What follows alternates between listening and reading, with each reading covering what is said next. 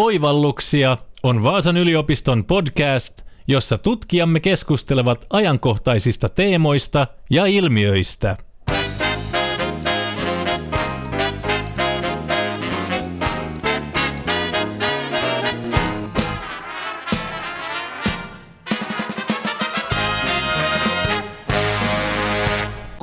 Korona-aika siirsi nopeasti todella monet suomalaiset työpaikolta kotiin etätöihin. Muutos oli iso myös sosiaalisessa mielessä. Lähijohtaja muuttui etäjohtajaksi ja kahvihuoneessa niitä näitä rupattelleet työkaverit Teams-kokousten asiakeskeisiksi virtuaalihahmoiksi. Ja vaikka työpaikoille ollaankin nyt jo ainakin osittain palattu, etätyö ja hybridityö näyttävät tulleen jäädäkseen. Samalla etätyön myötä riski yksinäisyyden kokemiselle työssä on kasvanut. Millaisia seurauksia työyksinäisyys tuo ja mitä asialle voidaan tehdä? Minä olen Anssi Marttinen ja vieraana tässä Oivalluksia podcastin jaksossa on Vaasan yliopiston työhyvinvointi erikoistunut tutkija Jussi Tanskanen. Hän on vastaava tutkija Työsuojelurahaston rahoittamassa työyksinäisyyttä etätyössä käsittelevässä hankkeessa. Jussi Tanskanen, tervetuloa mukaan. Kiitos, kiitos. Jussi, peruskysymys, mitä työyksinäisyys on? Joo, no tähän voisikin vastata nyt monella tapaa. Työyksinäisyys on työssä koettua yksinäisyyttä. Mutta tämähän nyt vastaus ei oikeastaan kerro juuri yhtään mistään mitään. Mutta sitten jos vastaan tarkemmin, eli työyksinäisyys olisi haluttujen ja todellisten työssä olevien suhteiden epätasapainosta kumpuavaa negatiivista tunnetilaa, niin se taas ehkä kertoo vähän liian paljon ja liian lyhyesti. Ja voisin vähän avata, avata tätä vähän tarkemmin vielä. Voi ajatella, että meillä työyhteisöissä ja siellä työntekijöillä, heillä on niin kuin eri verran tämmöisiä sosiaalisia suhteita. Eli joissain ammateissa työtä tehdään vaikka hyvinkin yksin. Voidaan ajatella, että joku metsuri saattaa kaataa puuta metsässä hyvin, hyvin idekseen, jos ei ole siinä vaikka työkavereita lähellä ja, ja muuta. Ja sitten välttämättä se viestintääkään ei muiden kanssa ole. Esimerkiksi etätöissähän saatetaan tehdä hyvin niin kuin fyysisesti fyysisesti eristyksessä ja muussa, mutta saatetaan olla koko ajan sitten palavereissa tai koko ajan olla viestinnässä digitaalisesti muuten. Kuitenkin töissä on, on niin kuin ihmisillä eri määrä tämmöisiä sosiaalisia suhteita, että joilla on hyvin vähän, he voidaan ajatella, että on tämmöisessä sosiaalisessa eristyksessä sitten jopa. Mutta oikeastaan tämä vielä, että niin kuin vähäiset suhteet tai sitten tämmöistä niin kuin voidaan puhua myös määrän suhteen myös laadusta. Ja oikeastaan tämä laatu onkin ehkä tärkeämpi, tärkeämpi meille. Mutta oikeastaan tämmöistä niin kuin ei niin vähäinen määrä tai vähäinen huono laatu sosiaalisessa suhteessa ei, ei vielä itsessään luo tätä työyksinäisyyttä, vaan siihen vaikuttaa sitten esimerkiksi myös ää, ihmisen niin omat tarpeet tälle sosiaalisuudelle. Että paljonko, paljonko niin kuin haluaa, paljonko on tarvetta erilaisille sosiaalisille suhteille töissä. Ja joillain erakkoluonteisille ihmisillä niin tarve on hyvin vähäinen ja heille oikeastaan on haluakaan ja he, heillä sitten voi oikeastaan olla silleenkin, että jos on paljon sosiaalisuutta, se on heille niin kuin hirveän raskasta ja kuluttavaa. Mutta sitten jos tuleekin tämmöinen tilanne, että ää, ihminen vaikka haluiskin, että olisi paljon sosiaalisia suhteita ja kaipaisi niitä, mutta siitä sitten aktuaalisesti ei olekaan kuin paljon. Niin tämä aiheuttaa tämmöisen niin kuin, epäsuhde tulee, ja sitten tämä epäsuhde saattaa aiheuttaa sitten tämmöisen negatiivisen työyksinäisyyden kokemuksen. Ja tämäkään vielä, tämä epäsuhdekaan vielä ei, ei vielä pakosti tarkoita sitä, että, että kokisi työyksinäisyyttä. Siihen voi vaikuttaa sitten vaikka ihmisen muun elämän kautta tulevat sosiaaliset suhteet. Että jos niitä on paljon, niin voi vähän kompensoida. Eli sitten oikeastaan ei tunnukaan niin negatiiviselta tämä niin kuin tilanne. Mutta periaatteessa voisin sanoa, että työyksinäisyydessä tarkoitetaan tämmöistä näin tilannetta, että ihminen kaipaisi enemmän sosiaalisia suhteita kuin oikeastaan onkaan. Etätyö on yleistynyt ja se on varmasti myöskin tuonut enemmän ajankohtaisemmaksi tämän työyksinäisyyden. Joo, kyllä. Kyllähän se etätyö on. Siinä on riskitekijöitä paljon. Nimenomaan ollaan, ollaan itekseen, itekseen kotona ja sitten viestintä on tämmöistä digitaalista usein sitä monet puhuu, ja itsekin ehkä havainnut, että digitaalinen viestintä aina ei ole ihan niin semmoista syvällistä ja ehkä laadukasta kuin kasvokkainen. Ja voi olla niin kuin myös vaikea tapahtua väärinymmärryksiä paljon, ja, ja sitten se on kuitenkin, kuitenkin vähän erilaista se digitaalinen viestintä. Ja työssä helposti käy vähän sille, että keskitytään sitten siinä viestinnässä ylipäätään siihen työntekoon. Sieltä puuttuu semmoiset satunnaiset kohtaamiset käytävällä tai kahvihuoneessa kollegoiden kanssa, missä vähän niin kuin jutellaan ei-työhön liittyvistä asioista myös. Niin tämmöiset tuppaa vähän jäämään pois. Se voi olla taas työyksilön kannalta hyvinkin kriittistä. Tuossa jo vähän otitkin esille sitä, että mistä tuo työyksinäisyys kumpuaa, eli mikä sen aiheuttaa? No siellä on paljon tällaisia eri, eri tekijöitä, mitä voidaan ajatella. No ylipäätään sanotaan, että se on tämä epäsuhta haluttu ja todellisten sosiaalisuhteiden välillä, sieltä se kumpuaa. Kaikille ei se vähäinen sosiaalisen suhteiden määrä ei tee sitä. Esimerkiksi erakot ovat hyvin, hyvin tyytyväisiä, erakkaluonteiset ihmiset tälleen, mutta joillain taas sitten tarve on iso sosiaaliselle suhteelle, niin sit, sitten he kokevatkin helposti työyksinäisyyttä. On paljon tämmöisiä niin kuin esimerkiksi just nämä omat tarpeet sosiaalisuhteille. Sitten on tämmöisiä yksilöllisiä tekijöitä työntekijöillä erilaisia sosiaalisia taitoja ja kykyjä. Eli joillekin jotkut tutustuu ihmisiä, saa kavereita hirmu helpolla. Ja joillekin se on sitten tuntuu, että heille, heille tuntuu, että se on tosi vaikeaa heille. On tämmöisiä niin erilaisia taitoja ja kykyjä. Mutta nämä on ehkä semmoisia tekijöitä, että nämä on niin yksilöllisiä seikkoja, että näille ei sinällään hirveästi mahda. Ihmiset ovat sellaisia kuin ovat. Toki jotain sosiaalisia taitoja voi koittaa kehittää ja muuta, mutta se ei muusta ole niin oleellista. Enemmän, mua kiinnostaa enemmän tällaiset työn piirteet, työyhteisöominaisuudet, joihin me voidaan sitten vaikuttaa. Voidaan tehdä työpaikoista vähän helpommin lähestyttäviä, tehdä sellaisia, että niissä on, on tilaa ja aikaa ihmisten tutustua toisiinsa. Myös silleen niin saada laadukkaita, mielekkäitä suhteita miten päästään mukaan, mukaan niin kuin sosiaalisiin kuvioihin. Esimerkiksi uudet työntekijät voivat olla niin kuin riskissä työyksinäisyydelle, koska he eivät vielä oikeastaan sitten ole päässeet mukaan tai ei ole niin helppoa sitten heti lähteä.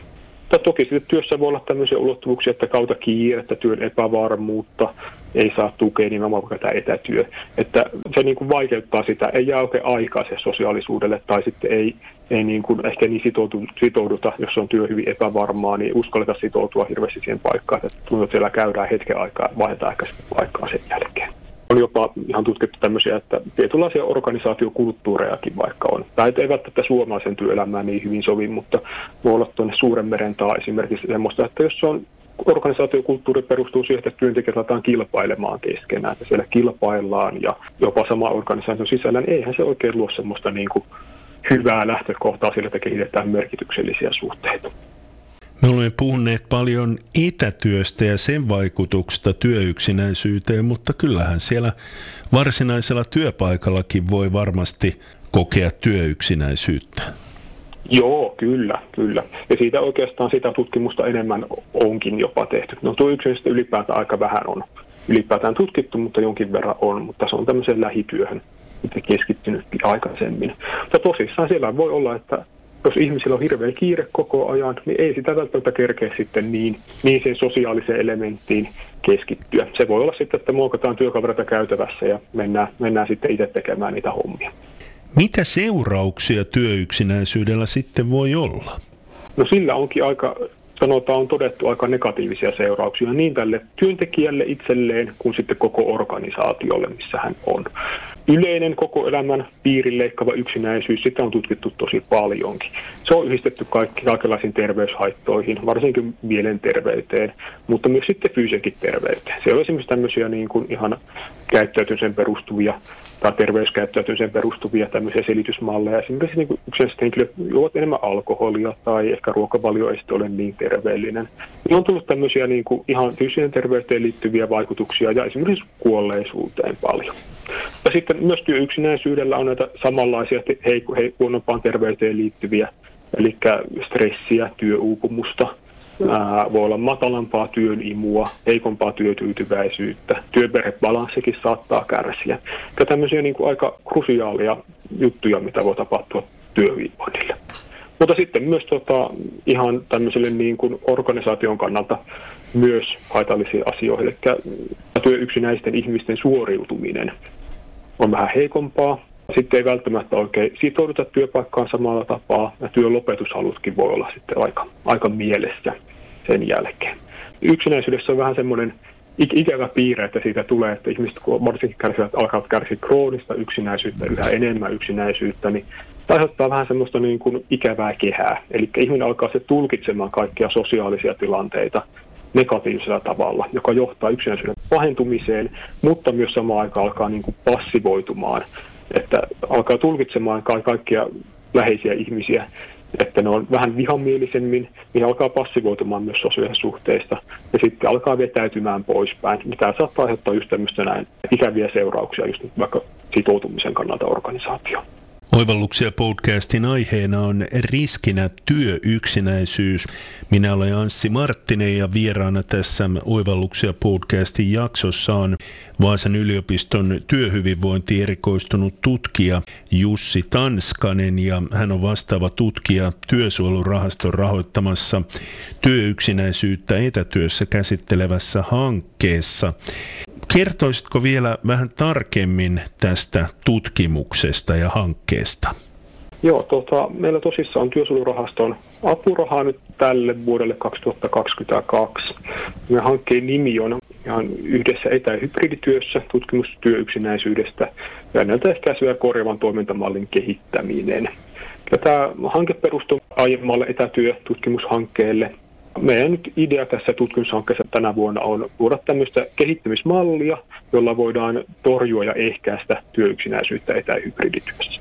Me tehdään tässä tutkimusta ja tämmöistä kehittämismallia yhtä aikaa. Me perustetaan tämä tutkimus- ja kehittämismalli meidän tämmöiselle niin kuin korona-aikana kerätylle tilastoaineistolle. Sitten ollaan tehty haastatteluja ja sitten tehdään tämmöistä työpajatoimintaa yritysten kanssa.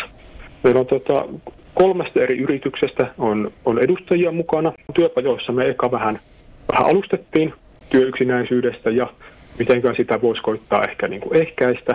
Sitten siellä niin kuin alkoi organisaation edustajat pääsi niin itse suuntiin, että mitkä keinot voisi toimiakaan meillä ja alkaa ideoimaan. Ja, ja nyt ne on kerennyt niin kuin testailemaan, että testailee parhaillaan omassa organisaatiossa, että mitkä asiat niin kuin toimii. Ne on niin kuin muutamia eri ideoita, mitä ne ovat nyt kehittäneet, niitä nyt se testataan ja vähän, vähän dokumentoidaan, että mitä, mitä siellä tapahtuu. Ja tästä pilottitutkimusta vähän, vähän tehdään. Niin, ajattelinkin juuri kysyä, että onko tutkimuksesta tullut jo tuloksia tai kiinnostavia löydöksiä? No on meillä tässä jonkin verran on tullut. Että, no ensin voisin sanoa, että ollaan tutkittu tämmöistä, että mitä sille työyksinäiselle käynyt tässä pandemia-aikana. Ollaan ajateltu, että, että onko se sitten niin kuin etätyö, etätyöläisillä, että onko se vaan mitä pidemmälle täällä niin kuin pandemia-aikana – etätyösuositus oikein pysyy, että mitä pidempään siellä etätyössä pysyttiin, niin muuttuko ihmiset sitten yksinäisemmiksi, alkoiko se tulemaan. Niin huomattiin, että tehtiin analyysi datasta ja huomattiin, että suuri osa ihmisistä, suuri osa vastaajista, noin puolet, vähän reilu puolet, heidän taso, taso pysyi pandemia-aikana pysyi niin kuin matalalla. Ja se ei niin kuin muuttunut mihinkään. Se oli niin kuin oikein hyvä uutinen. Mutta sitten sieltä löytyi, löytyi tämmöinen niin kuin pienempi ryhmä, jossa sitten työyksinäisyys kasvoi vähän pandemia-aikana koko ajan. Ja sitten, mikä ehkä sinällään hälyttävää, mutta myös kiinnostavaa, että sieltä oli tämmöinen 10 prosentin ryhmä työntekijöitä, joilla oli työyksinäisyys oli korkealla tasolla. Melkein heti siinä alettiin aineistoa keräämään, kun etätöihin siirryttiin pandemia-aikana, niin siellä se oli korkealla tasolla, sitten se vaan on kohonnut sen jälkeen. Ja se on niin kuin tämmöinen hälyttävä, hälyttävä 10 prosentin ryhmä, mikä sieltä on tullut. Siihen kuuluu varsinkin tämmöisiä niin kuin nuoria ja uusia työntekijöitä. He niin kuin muutenkin on havaittu, että he niin kuin on on riskissä tämmöiselle työyksinäisyyden kokemukselle. Ja nimenomaan ehkä tämä uudet työntekijät, siinä on helposti voi ajatella sillä tapaa, että varsinkin jos etätyövaiheessa tulee tota, työyhteisöön, niin siellä ei ole sellaisia vanhoja suhteita, mitä on. Se ollaan havaittu, että mitä ihmiset ovat haastatteluaineistossa puhuneet, että jos on niin kuin aikaisemmin ollut, että me on ollut kauan ollut jo töissä samassa työpaikassa ja on tutustunut ihmisiin ja on tämmöinen aika tiivis työtiivi, missä on tehty, joka on ollut kauan jo pystyssä, ne, ne, heillä tämmöinen niin kuin siirtymä siihen etätyöhön oli aika helppoa, että ne pystyi niin kuin sutvimaan ja olemaan ja viestimään digitaalisesti. Siellä oli vahva pohja siellä alla. Ja sitten uusilla työntekijöillä tätä pohjaa oikein ole. Niin sitten etänä voi olla vielä hankalampi sitten tutustua näihin uusiin työkavereihin kunnolla kuin sitten lähityössä. Mutta on tällä sitten muitakin just että nyt tätä, kiire vaikuttaa enemmän nimenomaan tähän työkseen, syntyy työepävarmuus. Mutta kiire varmaan sitä, että ei ole niin aikaa sille, varsinkaan etätyössä, että kun sosiaalisuus vaatii myös sitä, että pitäisi lähettää erikseen viestiä tai sopia asioita. Että ei voi vaan silleen sattumalta nähdä sitten ihmisiä siellä työpaikalla. Niin kiire voi sitten aja, tehdä sitä, että ei ole oikein aikaa sitten tämmöiselle sosiaalisuudelle. Mutta ollaan sitten havaittu, että tämmöisiä, niin kuin, mitkä sitten vaikuttaa positiivisesti tilanteeseen, niin esimerkiksi sosiaalisella tuella, varsinkin kollegoilta saatu tämmöinen sosiaalinen tuki, kyllä he vähentää työyksen kokemusta paljon. Ja sitten tämmöinen laadukas esihenkilön johtaminen, hyvä vuorovaikutussuhde hänen kanssaan niin toimii kyllä tosi hyvin. Ylipäätään tämmöinen niin kuin itsensä johtamisen taidolla on ollut, ollut merkitystä ja ylipäätään, että organisaatioilla olisi jotain etätyökäytänteitä. Jos sitä jollain tapaa ollaan niin kuin mietitty, miten sitä etä, etätyötä nyt tehdäänkään, niin se jo auttaa, auttaa tilannetta. Sitten ollaan havaittu, että esimerkiksi tämmöisiä viestintämuotojen vaikutuksia ollaan tutkittu, että ollaan havaittu, että just näitä pikaviestimet, WhatsAppit ja, ja videoneuvottelut, niin niillä on ihan niin kuin, tota, positiivinen vaikutus. Ja ne vaikuttaa niin kuin suojaavan vähän tätä työyksinäisyyden kehittymiseen. Ollaan sitten havaittu myös tämmöisiä niin kuin haitallisia vaikutuksia, eli ollaan nimenomaan, nimenomaan havaittu näitä samoja, mitä, mitä aikaisemmaskin tutkimukset, eli varsinkin työuupumus on niin kuin työyksinäisillä hyvinkin niin kuin suurta. Sitten tulee matalaa työimua, erilaisia fyysisiä terveysoireita, heikompaa suoritumista.